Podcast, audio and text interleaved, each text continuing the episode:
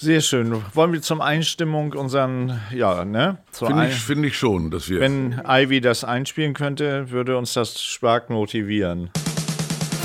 Der Supernasen-Podcast mit Thomas Gottschalk und Mike Krüger.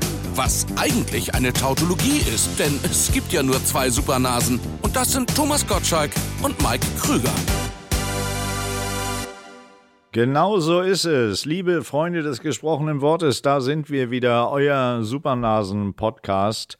Und ihr glaubt es nicht, dass, nachdem es ja jetzt mit dem Flugzeug nicht geklappt hat, mit der Bahn hat es nicht geklappt, senden wir heute, haltet euch fest, von der niegelnagelneuen Super Segeljacht von Thomas Gottschalk. Ein wunderschöner Dreimaster. Moment. Erstens ist meine Yacht ein Viermaster und zweitens wird mir sofort schlecht, sobald ich ein Schiff betrete. Ich habe dieses Schiff also noch nie betreten und wir sind noch gar nicht von der Yacht, weil es sonst so wackeln würde, sondern unser Podcast ist ja schnittig und wir sind quasi geradeaus unterwegs, dass eine Yacht gar nicht ginge. Und deswegen sitzen wir hier auf dem stabilen Boden der RTL Podcast Abteilung und senden nach wie vor aus dem alten Gruner und Jahr Gebäude. Ja, wir blicken weiterhin auf die Elbphilharmonie. Ich blicke auf die Elbphilharmonie und auf Thomas. Also mehr kann man nicht haben.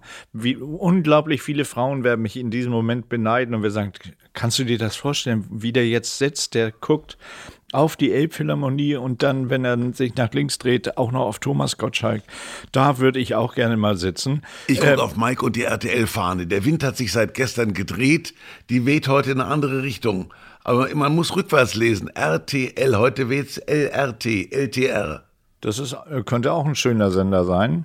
Stell dir mal vor, es gibt einen Sender, der alles rückwärts sendet. Und du müsstest dir das dann vorstellen, wie es richtig klingt. ZDF. FDZ. Geht mit Z los und das Alphabet rückwärts dann. FDZ. Hier ist sie, ihre Hitparade aus dem FDZ. Nee, wir sind immer noch bei LTR und machen einen Podcast. Das hat sich in der Zwischenzeit sogar rumgesprochen. Ja, ich habe es auch schon gehört von dir. Nee, ich höre das immer, wenn ich mit Ivy, unserer Produzentin, spreche, weil die sagt, Leute, wir kriegen ja unglaublich viele Zuschriften auf unsere E-Mail-Adresse. Weißt du, dass wir eine E-Mail-Adresse haben? Soll ich es mal sagen? Ja. Das ist supernasen@rtl.de. Ja. Und ich wiederhole es heute nochmal, weil man ja, wie Thomas immer so schön sagt, auch E-Mail-Adressen immer wiederholt. supernasen@rtl.de. Da könnt ihr weiter Fragen an uns stellen und ihr könnt auch gerne fragen, Thomas, wie sieht denn dein schönes neues Schiff aus? Und dann schicken wir euch vielleicht ein Foto. Mal sehen. Ja, von der Gorch Fock habe ich ein paar Fotos. Ich auch. Ja. Ich war ja bei der Marine. Ja. Ich war ja Funker bei der Marine und zwar war ich aber nicht auf dem Schiff, weil ich habe mir dann mal mit meinen Kumpels zusammen, mit denen ich bei der Marine war, habe ich mir dann mal Schiffe angeguckt und dann haben wir gedacht, weil du wirst bei der Bundeswehr nach Größe eingeteilt im Zimmer und wir waren also alle so um 1,90 groß. Und ein kleines Zimmer bekommen. Ein kleines Zimmer und diese Schiffe sind aber noch kleiner. Das heißt, du musst, wenn du da in so einem Schnellboot oder in so einem U-Boot bist und hast da so eine ganz kleine Koje, in der du schläfst, und zwar auch nicht alleine, sondern abwechselnd mit dem anderen, alle 4 Stunden tauschst du das, und dann im Alarmfall quasi in deinen Funkraum musst, dann hast du dir bis dahin, bis du da bist, schon alle Knochen gebrochen, weil du musst durch ganz kleine, enge Luken springen und dahin hechten. Und da haben wir alle gedacht, nee, das ist, glaube ich, für uns nichts. Wir sind zu groß für U-Boote und andere Boote. Wir tragen uns mal da ein, da konnte man sich eintragen nach der Grundausbildung, wo man gerne hin möchte.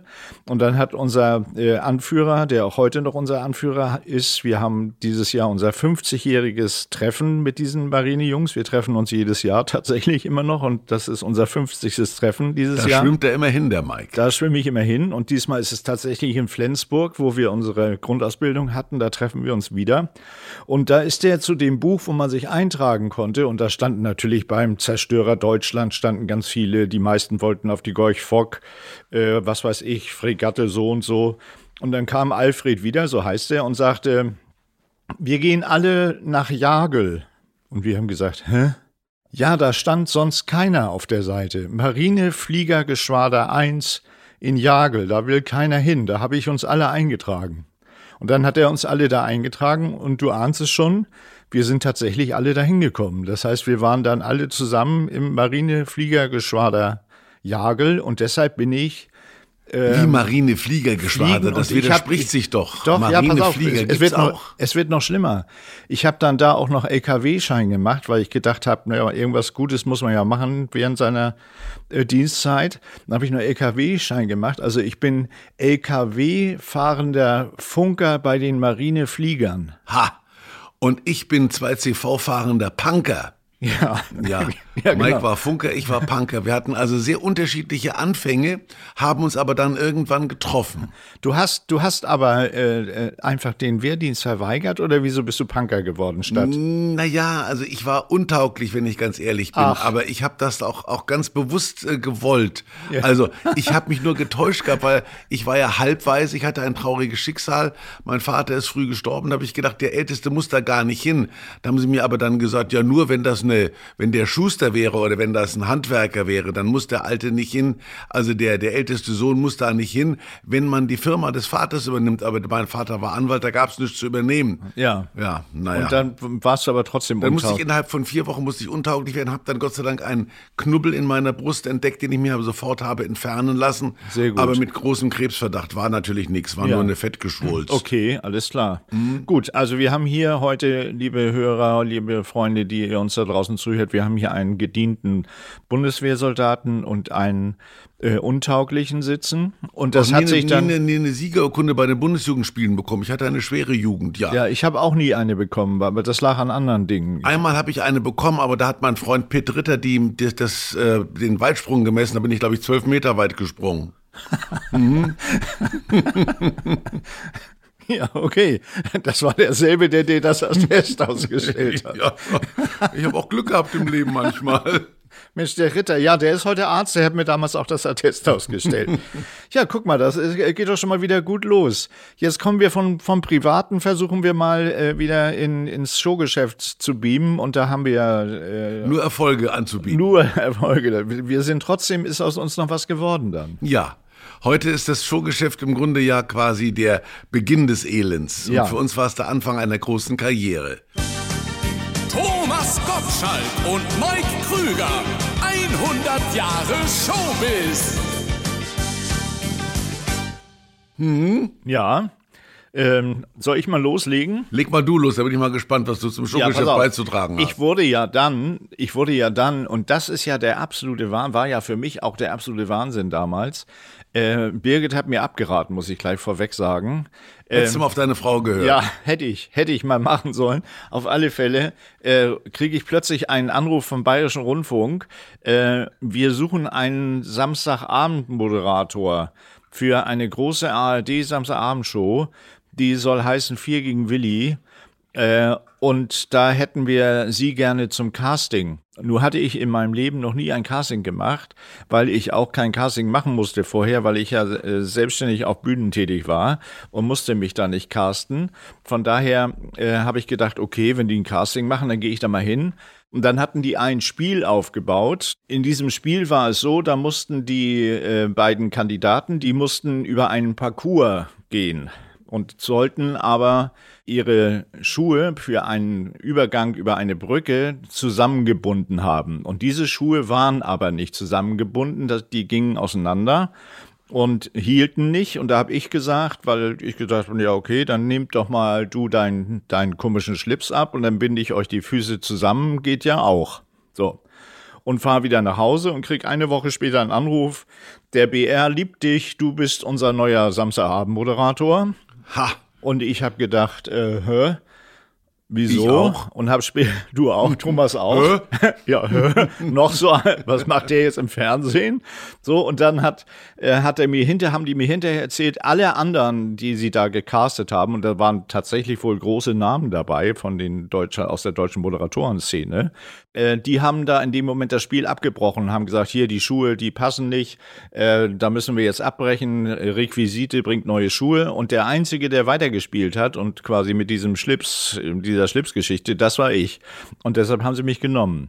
So, und dann kam ich plötzlich in Nürnberg, diese Halle wirst du kennen, eine riesige Messehalle in Nürnberg, wo auch Wetten, dass schon war. Messehalle Nürnberg, natürlich. Und das war das erste Mal, dass ich Samstagabendshows moderierte, meine erste Samstagabendshow, werde ich nie vergessen, und fahre davor und komme in diese riesige Halle und Vier gegen Willi, die Älteren werden sich noch erinnern, hatte ein riesiges Bühnenbild und ich komme da rein in die Halle und sehe erstmal dieses riesige Bühnenbild und setze mich oben so in die 20. Reihe und denke, Krüger, was hast denn du da zugesagt?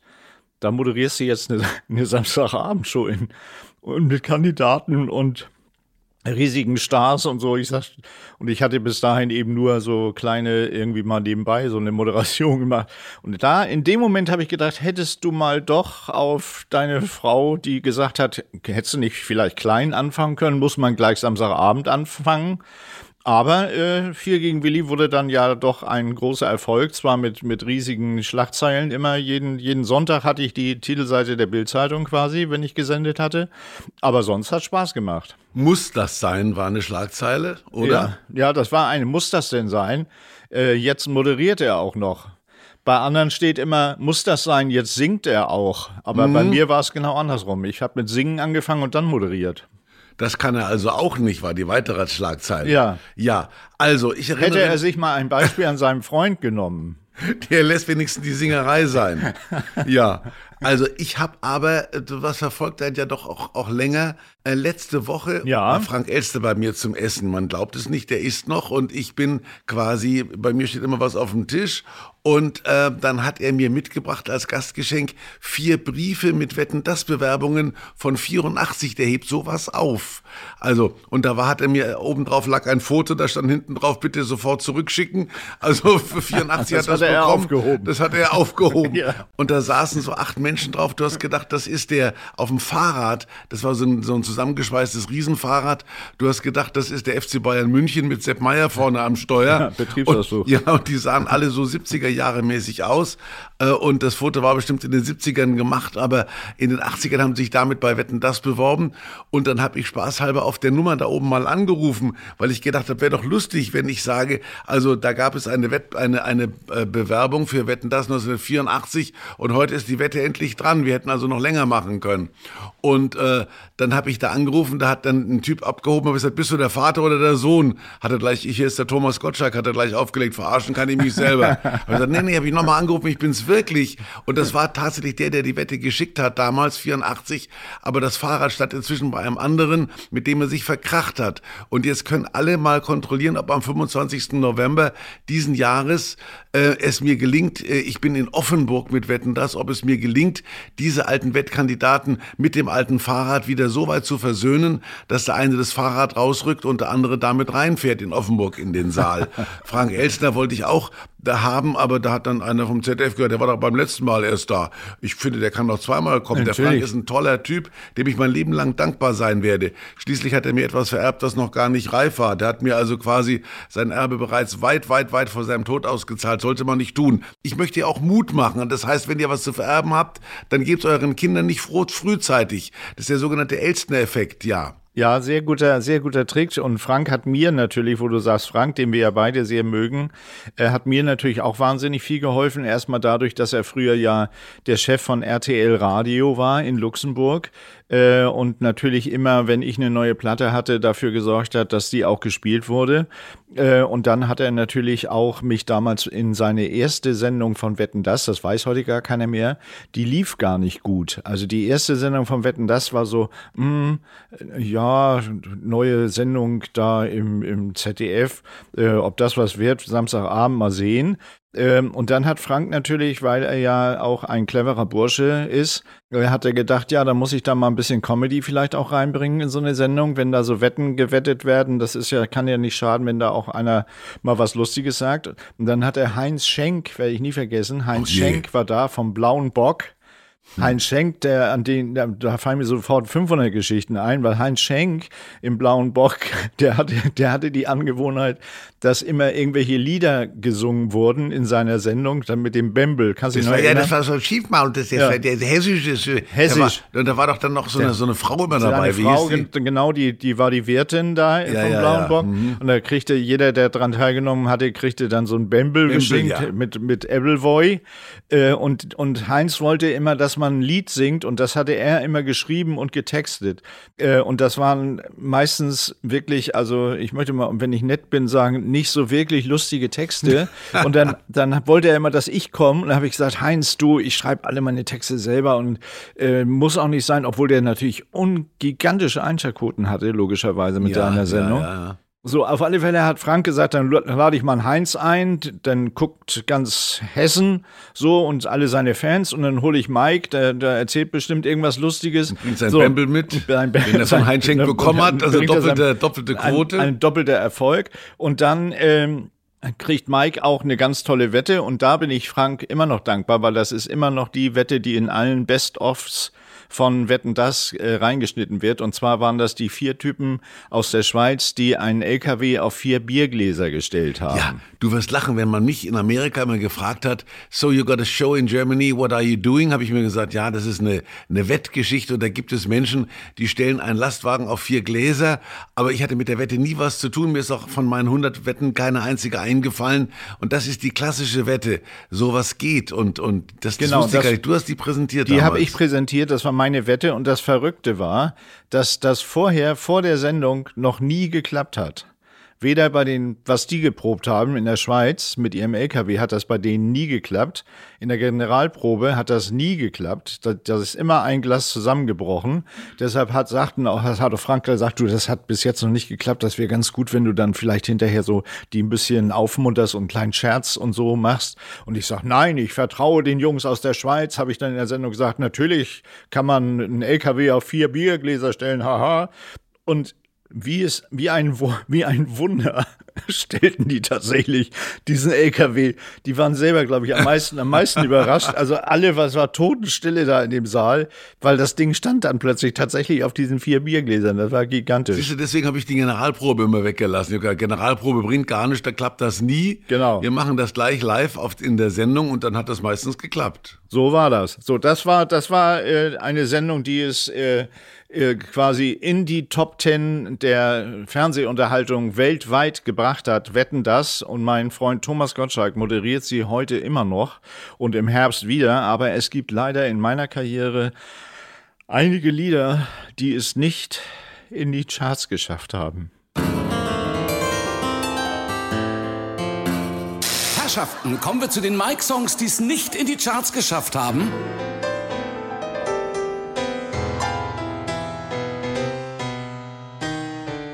Na, das ist mal eine Rubrik.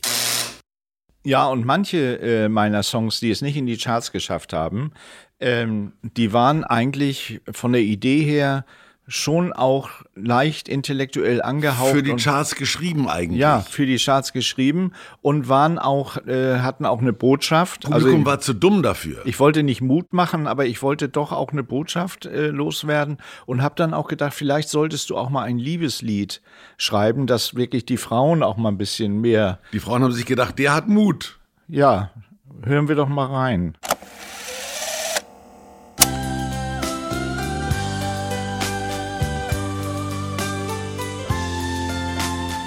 Allein mir das Vorspiel. Ja, bis zu dem Zeitpunkt, wo du anfängst zu singen, ist immer alles gut.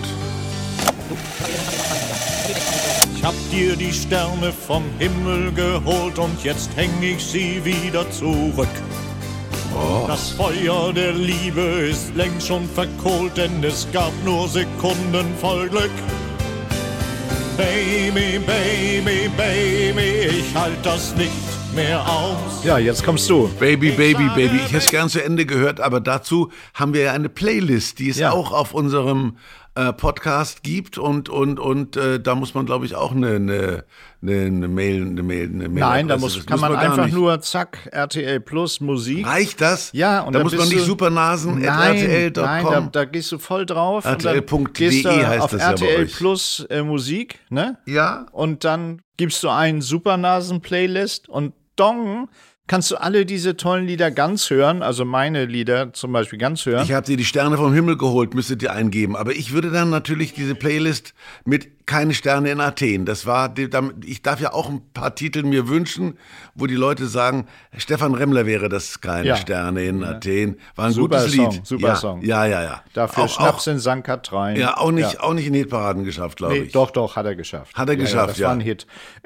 Und das ist das Schöne, damit das nicht so einseitig wird, auch diese Playlist, hat Ivy gesagt, da stellen wir diese ganzen Songs, die der Thomas immer ansingt in eurem Podcast, die suche ich alle raus und die stellen wir dann dazu. Das kriegt dann so einen internationalen Anspruch. Damit das Ganze auch so melodisch wird, können wir doch mal Ivy ein Denkmal setzen mit Mamas und Papas for the Love of Ivy. Ja, auch in unserer Playlist drin. Unbedingt. Das ist ein wunderschöner Chorgesang. Gab es bei Mike nie diese Mehrschichtigkeit. Ja. Das war ja For the Love of Ivy, For the Love of Ivy, mehr oder weniger mehrere Lagen übereinander. Ja, das gab es damals schon, Mamas und Papas. Ja, unbedingt. Also, wenn ihr diese ganzen tollen Lieder hören wollt, Freunde, dann müsst ihr einfach unsere Supernasen-Playlist anklicken und schon könnt ihr das alles hören. Ist das nicht wunderschön? Finde ich schon. Ich auch. Kommen wir doch zu unseren Prominenten. Das sind doch wir, reicht das nicht? Nein.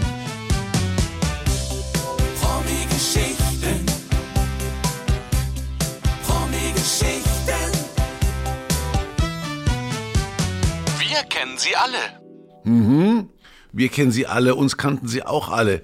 Nicht alle leben. Wir haben jetzt einen, Freddie Mercury ist ja leider früh von uns gegangen. Es gab dann noch ein paar Songs, die die Queen-Leute gefunden haben, nachdem es Freddie nicht mehr gab. Dann haben die das aus dem Keller geholt, haben es nachgemischt und das haben... Das ist natürlich nicht mehr so richtig losmarschiert, aber der Brian May, der ja der zweite Mann hinter Freddie Mercury war ja immer sehr, sehr sorgfältig, was das Erbe von Queen betraf und hat auch sehr, sehr lange, was diesen Film betraf, seine Probleme damit gehabt. Ich war damals in L.A. mit dem Produzenten des Films befreundet, der hat da mehrere Jahre dran gefummelt und immer hat ihm Freddie Mercury, das hat ihm ja schon von vornherein grünes Licht gegeben, aber Brian May hat dazwischen gegrätscht, nee, so wollen wir das nicht, weil die große Angst war, dass die so eine Geschichte von Freddie Mercury erzählt hätten, der dann doch ja damals war dieses Schwule, was ja quasi heute kein Problem mehr wäre, immer noch so ein Stigma. Und man hat Angst gehabt, dass das eine Geschichte wird, die die Mehrzahl der Kinobesucher abschreckt. Und das hat auch Brian May natürlich nicht gewollt. Das wäre auch Freddie Mercury nicht gerecht geworden, wenn man da so eine Geschichte erzählt hätte, so eine Schmonzette. Und die Story von Queen war ja toll. Er hat teilweise in München gespielt und er hat auch Barbara Valentin, eine Münchnerin, geheiratet, was kein Mensch verstanden hat. Er hat mir mal erzählt, warum, und Barbara Valentin hat das dann bestätigt. Aber Freddie Mercury war einer der ganz Großen. Ich habe mit denen mal ein Special gemacht mit Queen für den Süddeutschen Rundfunk. Die Geschichte habe ich schon öfter erzählt, weil das war für mich so der Zusammenprall dieses öffentlich-rechtlichen Biederen und dieser gestörten Figur wie Freddie Mercury, der sich natürlich an keine Absprachen gehalten hat und der ein echter Künstler war. Da sollten die, glaube ich, um 11 Uhr anfangen zu drehen und da standen sie schon alle bereit. Das war der Süddeutsche Rundfunk damals und ich saß auf dem Queen-Schlagzeug, und die standen alle schon da, nur Freddie Mercury war nicht da. Da hat der Tonmann vom Süddeutschen Rundfunk gesagt, man sollte gar nicht hingehen, man sollte Vogelhäusle bauen und daheim bleiben. Also der hat natürlich, auf ihn warte mal eigentlich, habe ich gesagt, das ist Freddie Mercury, Menschenskinder. Ah, das ist mir wurscht, man sollte Vogelhäusle bauen. Also der war nicht zu bewegen dazu, seinen Genie in den Dienst einer Sache zu stellen, an die er nicht geglaubt hat. Da kommt heute der, morgen kommt der, die sind doch alle wahnsinnig, das sind alles Verrückte. Und Freddie war ja auch kein normaler 0815-Künstler, der war eben mal, er war immer großartig, wenn er ein Mikrofon vor sich gehabt hat.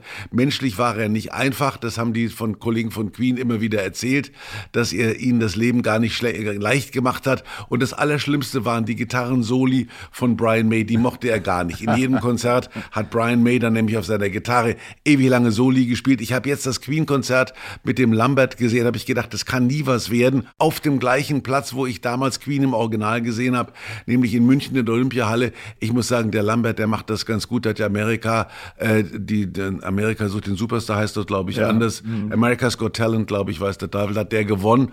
Und das hat er genial gemacht. Der hat also gar nicht versucht, Freddie Mercury zu imitieren, aber die ganzen Queen-Songs haben mit dem auch funktioniert. Ich fand das toll und das war eine der wenigen Konzerte, wo so alte Säcke wie ich auch begeistert waren, aber so 16-, 17-Jährige, die von Original gar nicht mehr wussten, aber alle Queen-Songs kannten, natürlich nicht nur We Will Rock You, das hat der Lambert toll gemacht. Also Queen ist nach wie vor für mich eine der ganz tollen Gruppen. Die haben in den späten 70ern angefangen und Freddie Mercury schien unersetzbar, aber es gibt sie immer noch. Brian May sieht inzwischen aus wie Johann Sebastian Bach, ja, genau, hat lange weiße Wallehaare und letzte Woche ist er, glaube ich, zum Ritter geschlagen worden.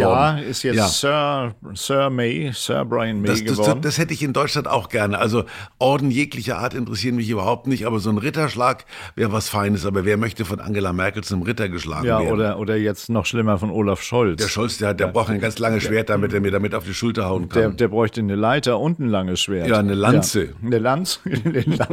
Wurde Thomas mit einer Lanze zum Ritter geschlagen von Olaf Scholz. Da mache ich mir keine Hoffnung mehr. Ich sehe das Bild gerade vor mir. Mhm. Aber der Film war toll von Queen, ja, ne? Der war super, der Film. Also, hat auch viele junge Leute zu dieser Musik gebracht. Richtig toll begeistert. Und ich habe Freddie getroffen damals, ich habe es vorhin schon erwähnt, bei 4 gegen Willi, weil wir hatten ja damals alle Möglichkeiten beim BR, weil wir waren die große ARD-Samstagabendshow plötzlich geworden und hatten engagiert Rossacher und Dollezahl. Ja. Zwei sehr tolle viele Musikvideos gemacht. Genau, für die Rolling Stones, später für Falco, und die kannten eben fast jeden aus der Musikbranche, auf alle Fälle die großen Stars, und die konnte sich damals der BR leisten, nur dafür, dass sie für meine Show quasi die Musik zusammenstellten. Und dann kam Rudi Dollezahl irgendwann an und sagte, du, ihr glaubt es nicht, aber Freddie Mercury kommt. Und hat dann gesungen, Solo, hat er ja später auch manchmal Solo gesungen, I'm the Great Pretender. I'm the Great Pretender. Na, schon wieder was für unsere Playlist. Und Freddie, das war irgendwie an mir vorbeigegangen, dass der an dem Tag schon kam zur Probe. Hatte ich gar nicht mit gerechnet. Auf alle Fälle gehe ich in die Garderobe und soll da abgepudert werden. Wer sitzt denn da neben mir? Freddie Mercury und ein ganz schüchterner, auch nicht so wirklich großer, so wie wir beide. Also wenn du gerade von Thomas Gottschalk kommst, dann bist du natürlich gewohnt, dass du, sagen wir mal, so auf 1,90 Meter Höhe blickst und da blickst du über Freddie Mercury drüber. Der war dann aber super nett, ganz bescheiden, und hat dann da ganz toll I'm the Great Pretender gesungen. Ich war fasziniert. Und dann hatte ich aber, das war nicht mein einziger Superstar in dieser Show. Hattest du zwei? Ich hatte zwei Superstars. Also ich wollte so ein bisschen an Wetten, dass rankommen. Thomas hatte meistens drei.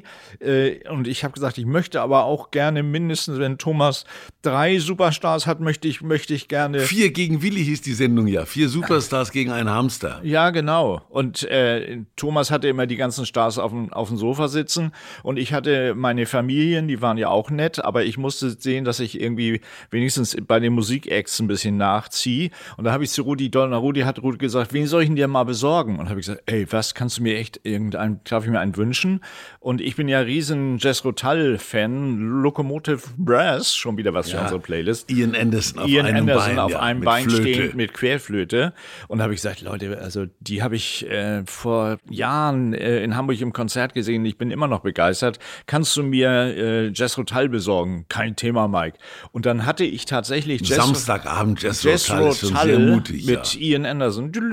Und der sang dann in der Generalprobe auch schon. Und normalerweise hauen die Künstler dann ja ab und fahren ins Hotel und sagen, komm, lass die da weiter ihre verrückten Spiele spielen. Aber der war so begeistert von dem Schwachsinn, den wir da bei Vier gegen Willi verzapft haben, dass der sich plötzlich in die erste Reihe setzte, werde ich nie vergessen. In die leere Halle saß plötzlich Ian Anderson in der ersten Reihe, zündete sich eine Pfeife an, die er damals rauchte, und konnte sich tot amüsieren über unsere Spiele, die wir mit den Kandidaten spielten. Und ich dachte, ey, Mike, das ist das, jetzt hast du es geschafft. Du hast eine Samstagabendshow und Ian Anderson sitzt mit der Pfeife im Mund in der ersten Reihe und freut sich, dass du was moderierst. Und das war, da war ich schon tief bewegt. Heute ging das nicht mehr. Erstens raucht Ian Anderson nicht mehr und zweitens würde sofort ein Aufnahmeleiter kommen. Mach die Pfeife aus, du Pfeife. Ja, genau. Wer sind Sie? Ja. Verlassen Sie sofort die Halle. You? Ich bin Ian Anderson von Jess Rotal. What the fuck? Ja. Hab nie gehört, nie gehört. Und ich bin der liebe Gott. Haha, ja, da ist die Tür. Genau. Ja. So. Jetzt haben wir viel erzählt, jetzt wollen wir horchen, was so unsere Fans von uns wollen. Wir haben ja immer noch diese tolle E-Mail-Adresse. Wenn du Glück hast, fragt einer, ob bei dir Ian Anderson mal in der ersten Reihe saß. Ja, dann könnte ich das beantworten. Mit Ja. Fanfragen. Mike und Thomas beantworten Fanfragen und Fangfragen, die es in den Podcast geschafft haben.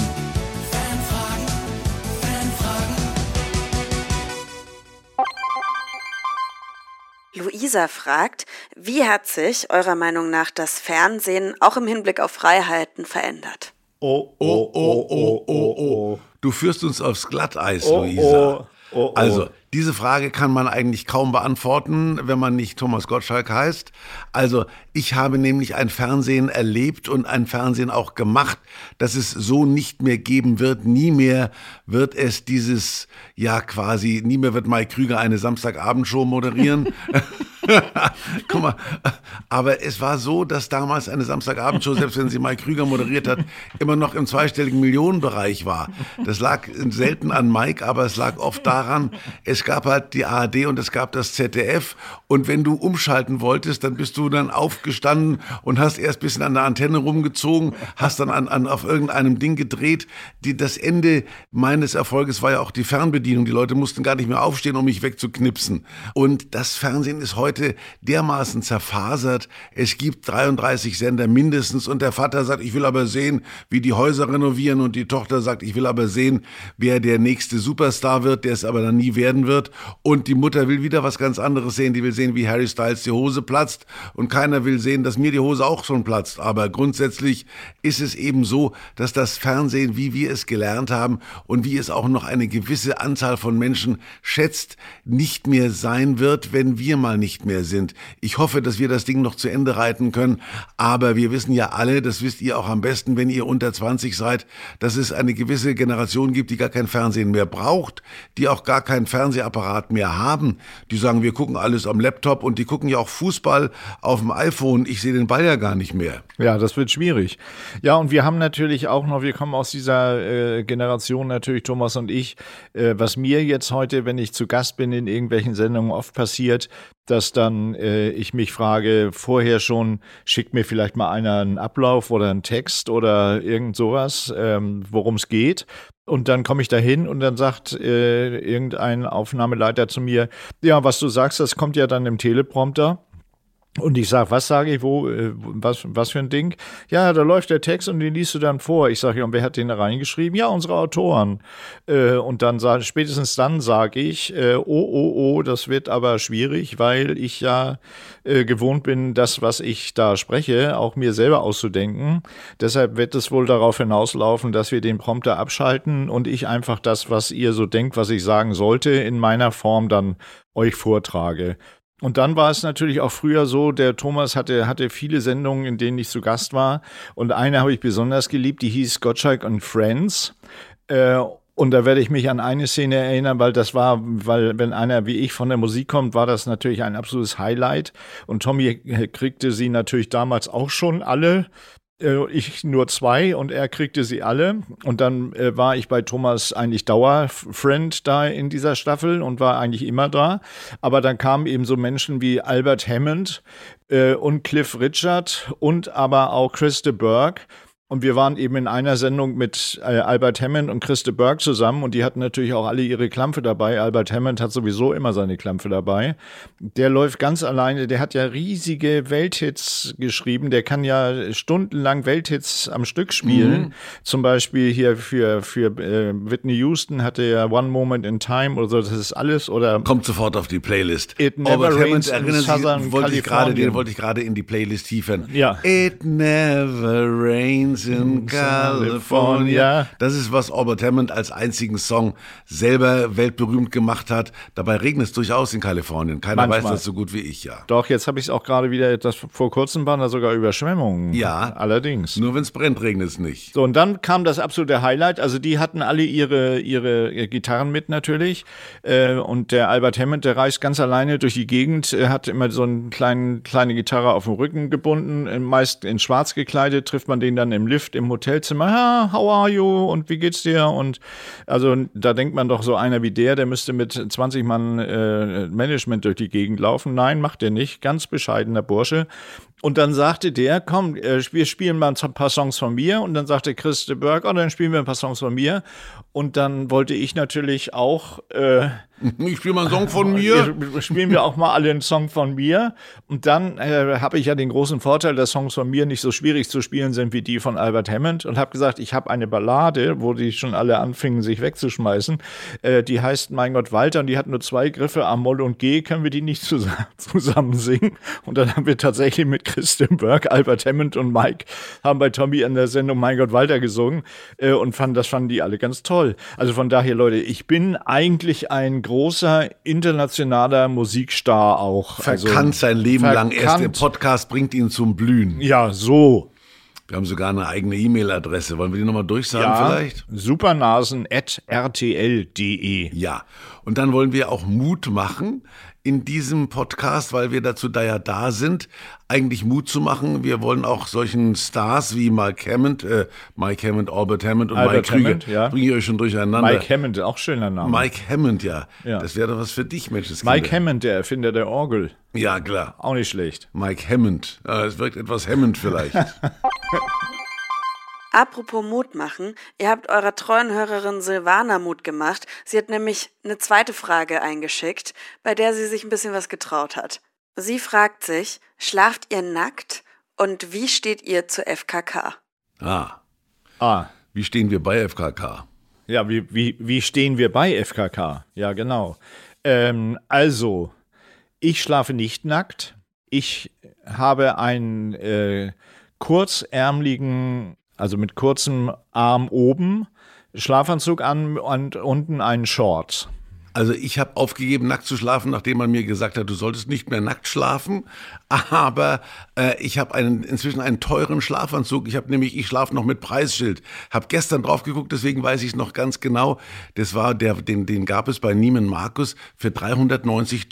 Was? Ich habe gedacht, weil der war so teuer, weil da so ein Einstecktuch dabei war. Das war aber gar kein Einstecktuch, sondern das war der Beutel, in dem man den Schlafanzug tut, wenn man ihn nicht trägt. Verrückt. Du hast einen Schlafanzug für $390? Ja, $395. Ja. Ich bestelle meinen immer mit Preisschild, das mache ich nicht ab, vielleicht tausche ich den irgendwann nochmal um. Ich bestelle den immer online und dann gibt es so eine deutsche Firma, ich will den Namen jetzt nicht nennen, die haben sowas mit Schießen zu tun, im weitesten Sinne des Wortes.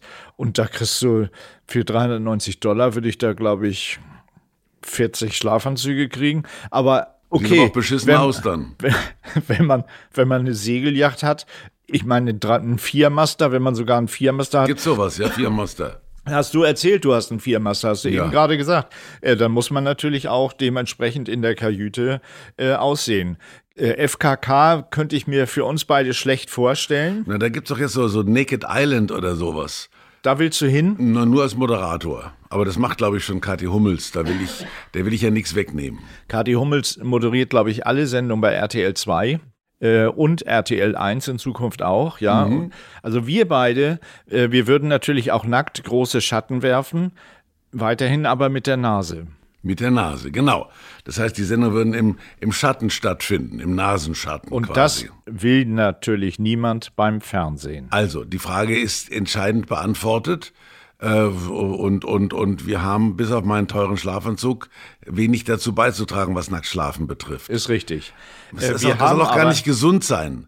Aber ich möchte allen, die nackt schlafen, Mut machen, dass sie das auf keinen Fall aufgeben, weil man kann bis 20 durchaus nackt schlafen. Und mit Babys schlafen ja sowieso mit Windeln, ne? Ja.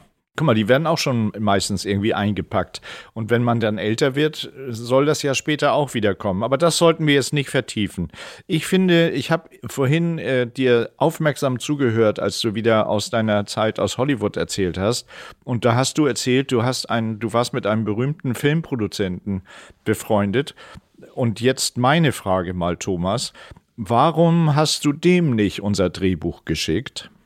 Ich habe es ihm ja geschickt, es kam sofort zurück, hat geschrieben, er kann kein Deutsch. Ach so, okay, gut, dann Ivy bitte.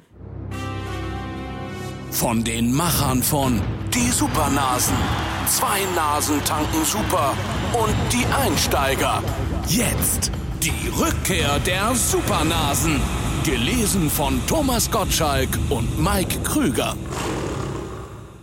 Wir sind bei Szene 23, Innenflur vor Eingangstür, Linda. Richtig. Tag. Das ist doch gleich was ganz anderes. Ja. Tommy kommt außer Atem, die Treppe hochgelaufen und klingelt an der Tür. Linda öffnet. Sie wünschen bitte? Linda, ich habe es gewusst, du erkennst mich nicht. Tommy?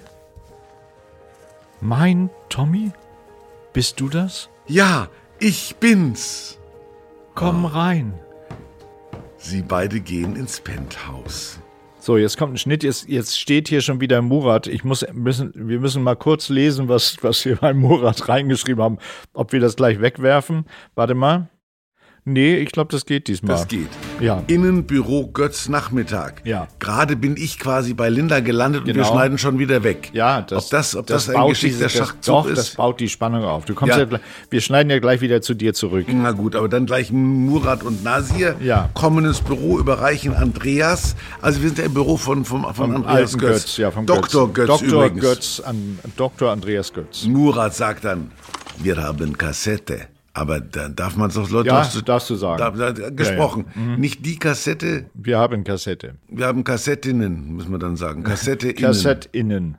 Ja, dann denkst du wieder, das ist jetzt. Das hatten wir ja vorher schon. Wir hatten ja vorher schon Innen-Nachmittag. Ja, stimmt. Das war das Innen von Kassettinnen. Dann haben wir jetzt Innen quasi abgehandelt für die Szene. Wir haben Kassette. Chef, kennen. Und da will natürlich Nasir, wer aufmerksame Zuhörer weiß. Schnauze raus, sagt Dr. Andreas Götz. Nasir wollte wieder einen seiner tollen Witze erzählen, aber er wird rausgeschmissen. Als die beiden draußen sind, schiebt Andreas die Kassette in den Rekorder. Er sieht, dass Tommy und Mike nicht mehr in dem Video sind. Dr. Andreas Götz zu sich selbst. Der Typ ist also wieder da. Wenn der ausfindet, dass ich seine Idee vom Touchscreen als Patent angemeldet habe, war's das. Auch in unserem Film sprechen Menschen zu sich selbst. Wenn die Handlung zu kompliziert wird, das hat man auch in manchen Netflix-Serien, fangen die Leute an, sich selbst die Geschichte zu erklären. Ja, oder sie telefonieren mit jemandem. Ja, bei uns spricht er zu sich selbst, Andreas Götz, wie ich das gerade vorgespielt habe. Ja. Was er noch sagt ist, Murat, Nasir, sagt er natürlich nicht zu sich selbst, sondern zu den beiden. Ja, Murat und Nasir treten ein. Es funktioniert. Ja, Murat, ja, Boss. Ihr habt doch in der Wohnung von diesem Chris die beiden anderen alten Typen beobachtet. Sollten das wir sein? Das sind wir, ja. Nehmen wir uns alte Typen, ist das geschickt? Wir nehmen uns selber auf den Arm. Ja, gut. Den Typ mit der langen Nase, wir nehmen uns auf die Nase. Nein, haben sie ja beide. Moment, den Typen mit dem wenigen Haar müssen wir aus dem Verkehr ziehen. Sollst du umgebracht werden? Er muss von der Bildfläche verschwinden. Wie, das ist mir egal. Habe ich mich deutlich genug ausgedrückt? Ja, Boss. Ein Mordplan. Oh. Ja, Boss. Boss, kennen Sie... An die Arbeit, verdammt! Jetzt Schnitt zurück ins Penthouse. Ah, endlich. Linda. Linda und Tommy haben es sich gemütlich gemacht. Sie trinken Wein. Linda. Ich habe schon meinen teuren Schlafanzug an, glaube ich. Ja, also Tommy hat noch die Hose von seinem teuren Schlafanzug an. Linda. Ach, Tommy. Ich mach Linda. Okay. Ach, Tommy. Ich war damals völlig verzweifelt, als du plötzlich weg warst. Weißt du eigentlich noch, wie wir uns kennengelernt haben? Die beiden sehen sich verliebt an. Das kann ich spielen. So, jetzt kommt wieder so ein Flashback aus unserem alten Film. Schon wieder? Ja, da sehen wir jetzt, wie ihr euch kennengelernt habt. Ah, ja, da hattest du noch nicht den teuren Schlafanzug, wie ihr beide da in Großaufnahme zusammen schon eng umschlungen irgendwo auf dem Sofa liegt. Linda lächelt in Großaufnahme. Ich habe damals auch in Großaufnahme gelächelt, ja. Das ist leider verschwunden. Das ist im Filmmuseum in L.A. Die Leinwand war groß und Tommy konnte in Großaufnahme lächeln. Die beiden werden nie je aus ihren Erinnerungen gerissen, als Jean-Pierre ins Zimmer kommt. Ich reagiere dann wenn das Lächeln wird dann eingefroren sozusagen. Ja, friert ein und Jean-Pierre sagt, haben wir Besuch, mein Schatz? Jean-Pierre ist der Freund, der aktuelle Freund. Der ist Schönheitschirurg. Ah ja. Der ist der Freund von Linda. Linda erschrickt und stellt die beiden verlegen vor. Jean-Pierre, das ist Tommy. Tommy, das ist Jean-Pierre, mein Freund. Jean-Pierre zieht sich sehr interessiert das Gesicht von Tommy an. Er sieht es sich an, er zieht es sich nicht an. Nee. Aber er zieht einen schwarzen Edding aus der Tasche und beginnt in Tommys Gesicht Linien zu ziehen. Erst sieht er mich an und dann zieht er den Edding raus. Dass man da bitte nichts verwechselt. Ja. Nicht, dass er erst was rauszieht und mich dann ansieht. Richtig, nein, andersrum.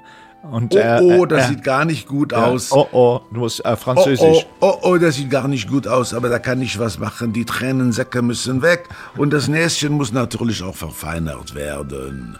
Linda versucht, die Situation zu retten. Sie steckt Tommy heimlich lächelnd ihre Visitenkarte in die Tasche und zieht Jean-Pierre von Thomas weg.